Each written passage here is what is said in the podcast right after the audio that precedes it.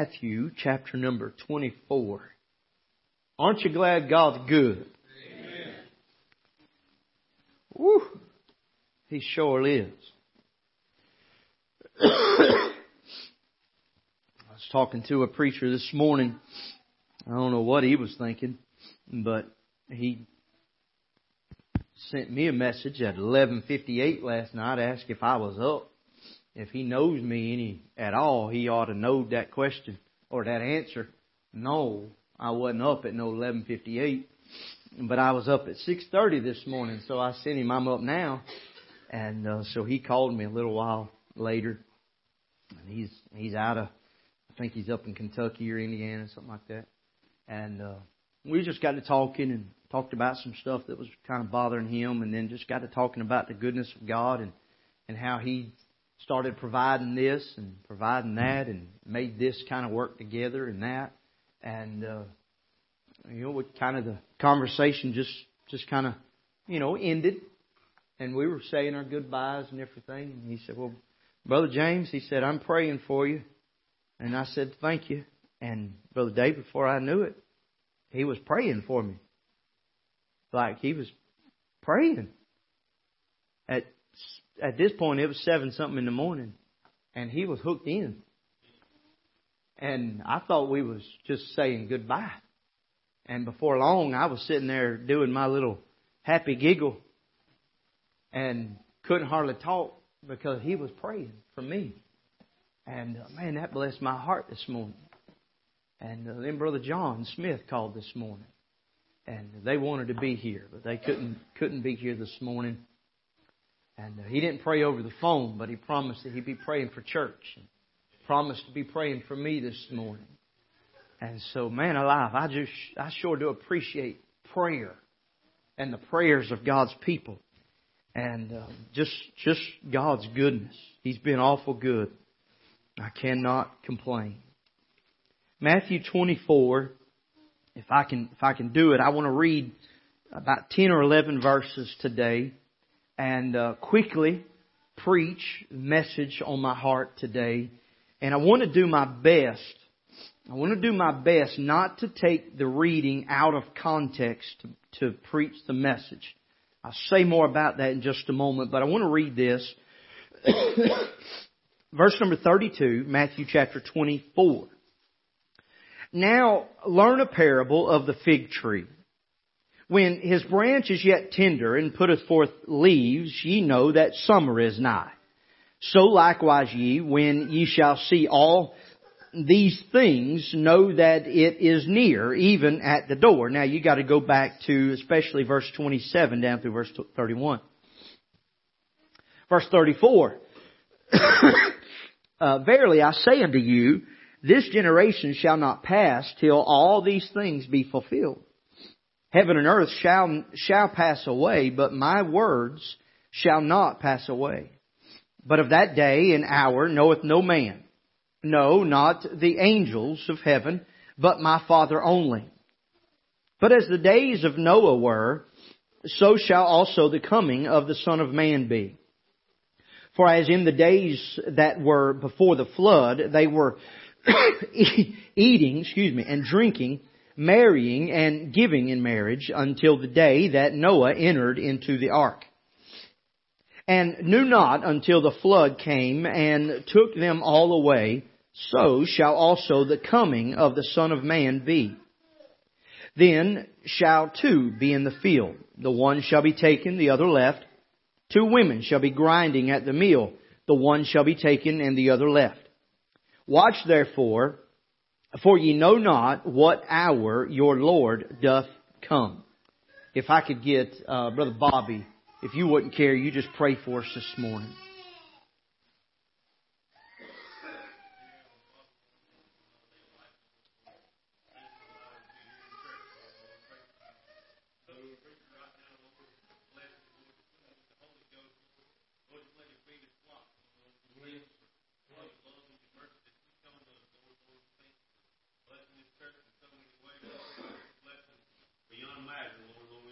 Help us, God. Amen. If if I can preach on this thought this morning, ready or not, here I come. Ready or not, here I come. And my thought, if you were in Sunday school this morning, you know my thought is, is kind of about the, the coming of the Lord, the rapture of the church. But I, I made a statement that says I don't want to take this passage out of context. And for years, I thought that this passage was about the rapture of the church. And I've talked to a lot of people, a lot smarter than I am, a lot older than I am. And uh, especially if you read verse fifteen, um, it, it talks about the tribulation time, and it, it leads uh, leads you into that that line of thought. And so, uh, verse twenty-seven down through verse thirty-one again kind of reiterates the fact that these scriptures are talking about a time after the rapture of the church, but it's also speaking of that that that era of time when Jesus has come. And so the passages that, that I read, or the, the scriptures that I read this morning, um, some still believe that they are about the rapture, but I believe that it is more so about the the time of the tribulation, the time uh, after the rapture of the church. But if I can bring a point out this morning uh, that, and, and I probably could have read chapter number twenty-five, Uh, when Jesus returns to earth, and talked about those virgins that we mentioned this morning in Sunday school about being ready. Uh, but I, I, I specifically wanted to, to read those verses. There's two in the field, one taken, the other left. There's two grinding at the meal, one taken, the other left. And then that text verse in verse number forty-two, "Watch therefore, for ye know not what hour your Lord doth come."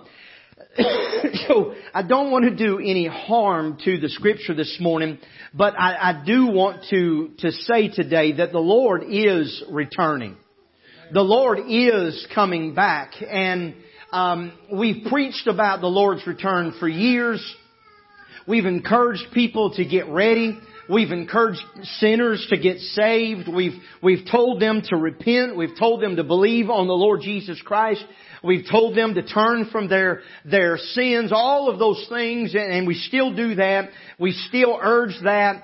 Uh, and we've told our, our churches, we've told this church, we've told those that are saved, uh, to make sure that you're, uh, ready, to make sure that you're pure, to make sure that you're ready to face the Lord. And those are the things that, uh, that we want to reiterate this morning. Uh, but at the same time, whether it's the tribulation or whether it's the rapture, I think there is a lesson here today, uh, that whether you are ready or whether you are not ready, the Lord is going to return.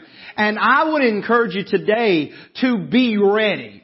Whether you're saved this morning or whether you're lost and you've never accepted Christ as your Savior, I want you to know today that you can be ready. Today may be the last day that you will ever breathe air on this earth. Uh, we heard Brother uh, Stanley a year, just the twenty-second, um, whatever date that was, uh, it's a year that he's been home from the hospital. Uh, you rewind the calendar just a little bit and you find him up at the Shepherd House in Atlanta. You go a little bit further back and you find him for several weeks or so uh, down in Albany. Uh, you go several weeks prior to that and you find him laying on the asphalt there in Albany there uh, uh, uh, uh, just right after the wreck, and you find him uh, battered and bruised. You find him just in, uh, just minutes before that. Everything is fine. Everything is going fine. He's got his helmet on. He's got his jacket on. He's going to work. He's got plans. We talked the Sunday night before things that he had planned. Uh, but I want you to know, in a moment, I said in a moment, things could change. Whether you're saved or whether you're lost, things could change just like that. Or whether it's pulling out, or whether it's turning in, or whether it's going to a restaurant, whether it's going to a store, whether it's laying your head down at night, or whether... whether it's taking a trip or whether it's going hunting, whatever it may be, you need to be ready this morning to meet the Lord. Can somebody say amen right there? We find here in verse number thirty-two, I believe it is, uh, that there is a fig tree there. And he gives us a parable there very quickly. And he says, you know that the fig tree, when it begins to put on leaves, that the summer is coming. When does the fig tree put on its leaves? It puts it on around April or so. And so you know that around the spring, uh, that you just got a couple months, and then comes the harvest. The, the time that it's making fruit is coming, and then months after that is coming the harvest. Uh, we find in uh, the latter verses there in verse number thirty-seven, thirty-eight, thirty-nine, it talks about Noah's flood. And he says that Noah was warned, and Noah preached, Peter said he preached the gospel for one hundred twenty years. And Noah warned them about the coming judgment for over one hundred years. Uh, but yet no one except Noah, his wife and his children and their uh, family got on the ark. And yet uh, when the rains came and the fountains of the deep were opened up and God had already shut the door, uh, there were people banging on the outside of that boat and they were clawing. There was no doubt in my mind uh, that they realized that the warning of Noah uh, were true, but it was too late. And I want you to know today uh, that when Jesus returns, if you're not ready, it may be too late. You may have already turned God away. It may be too late for you to accept Him. We find here in these verses forty, forty-one, that workers, they were caught off guard at the second coming, or they're caught off guard at the coming of Christ. They're caught off guard in, in the historical text of this. They were caught off guard when their master came. If you're not careful, you'll be caught off guard. So I'll give you these few points and I'll go to the house this morning. Ready or not, here I come. I want you to see this. The return of Christ will take the world by surprise. It will take the world by surprise. We need to be ready for the world, or for the Lord to come. Uh, we were in Knoxville this week, and uh, I saw a man. Before we got to him, I saw him holding up a sign. And, it, and I knew, Nathan, I knew it had scripture on the sign. Uh, I couldn't read it and drive at the same time, but I could tell it was a scripture. And as we pulled up to the to the stoplight, he was over there and he had a small little bullhorn, and he was he was reading scripture and he was quoting scripture. And he wasn't being belligerent. He wasn't. He wasn't yelling at anyone. He was just simply quoting Scripture and telling people that there there is a better way, and there is a there is a, a judgment day. And bless God, that's what we ought to do. We need to tell people about another day, another way, and we need to be ready for the Lord to come. But the problem is, is we've seen we've seen in television and we've seen on movies uh, these people that uh, that they are they've lost their mind, and and. And uh, the Hollywood portrays these folks that says that Jesus is coming. They're they're portrayed as maniacs, and they're portrayed as people that's lost their minds, and they're they're they're portrayed as people that uh, that need to be committed to some hospital somewhere. But I want you to know that it's people like you and I uh, that need to go out and tell the world, tell our brothers and tell our sisters. Uh, can I say today uh, that I've got family members uh, that are dying and going to hell? And it's up to me. Uh, uh, Eric, I've got a sister, and I've got other family members that profess to be saved. Uh, but I can't depend on them, Brother Bobby, uh, to go and, and tell all of my other family uh, because I know what I have. Uh, the, the songwriter says, and Paul says, I know in whom I have believed and am persuaded that He is able. So I know, Brother Jody, uh, what I have in my soul. And so it's up to me to tell someone else. And it's up to you and I. It's not up to Hollywood. It's not up to our newspaper. It's not up to our politicians uh, to tell about the Lord coming, uh, to tell about a coming judgment. Uh, but it's up to you and I uh, to tell this world uh, that Jesus Christ is coming. We need to remember those, even in Noah's day, that uh, that doubted Noah's message of repentance. They busied themselves uh, with life, and And life is going to keep going. It's going to pass us by.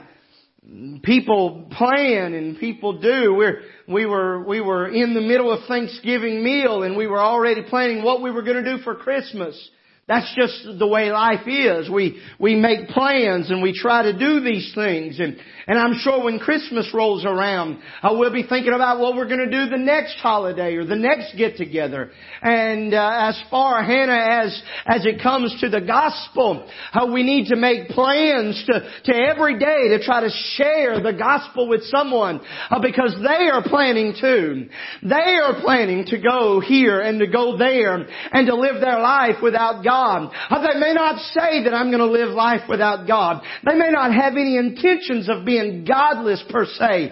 But unless they're introduced to a loving God, unless they're introduced to a God that will save them out of a pit of sin or will save them from the front pew of a, a church somewhere, unless they're introduced to a God that sent His Son to die for them, they will die without God and they will go to hell. Today, I want you to know that the return of Christ will take the world by surprise. Most are taking with living life the way they want, and they have no time for God. They're consumed by pleasure. They ignore the pleas for Christ. But I believe God's plan. Was it, was it Peter? Let me turn over there real quick. Peter said in chapter three, I believe it is. Nope. Second Peter chapter number three, verse number nine. The Lord is not slack concerning His promise, as as some men count slackness, but is long suffering to usward, not willing that any should perish, but that all should come to repentance. Brother, brother, brother, brother Terry, this one blows my mind. You and I could sit down together in, in a, a quiet place, just me and you. No, no little ears to hear. And we could probably talk about some bad people that we know. I mean, people that we, I mean, we would never think that God would ever love them. We could probably think about some bad things that they've done, bad places that they've been. No way that God would love them, but God does. We, we could go through the annals of time and, and we could go back and, and Brother Jody, we can look back at all the monsters, men and women, monsters that have lived in this world and how many babies they've killed and men and women that they've killed and, and how many horrible acts that they've done. But can I tell you today, God still loved them. But yet they died without Him. That little boy, that little girl running through the aisles and in Mama's arms today. I don't know what they may grow up to be, but I want you to know, as innocent as they may be, may be today, God loves them now. And no matter what they may be, God will love them then. But I'm going to tell you something today. God's love reaches so far that He will not make them fall in love with Him. He will not do it. I loved my wife. I loved my wife before we were married. I loved her before we were engaged. But there was nothing that I could do to make her fall in love with me. That had to come from within her. If someone's going to love God, it's going to have to come from within them. Here's the great thing, Buster, is God gives them the faith. God gives them that little seed. To, God gives them something within them to start desiring Him. You know where it comes from? The preaching of the Word of God. God's plan will interrupt the plans of others. Number two, the return of Christ will take Christians by surprise. It's going to take the world by surprise, I believe. But it'll take Christians by surprise. Even Christians, as, as much as we think we know about the Bible, and I'll be the first one to tell you, I don't know, I don't know near as much as I should know about the Bible. But we don't know the date of the Lord's return. We don't. Some have tried to figure it out. I, I wrote some of them down. Back in the year twelve sixty A D, there was an Italian monk that he predicted that the end would come in that year. twelve sixty A D. In the fifteen hundreds, the Anabaptists felt that Martin Luther was the Antichrist and that the millennial kingdom was about to begin in the fifteen hundreds. And that was the Anabaptists. That was our forefathers. Jan Mathis took control of a German city in fifteen thirty-four and proclaimed it to be the New Jerusalem. The churches were looted, books were burned, property was confiscated, and the godless were killed or expelled, because he said that it was time for the Lord to return. A fortune teller named Mary Bateman said that the Lord was coming in eighteen oh nine. I ain't even going to read you the rest of it. In eighteen forty.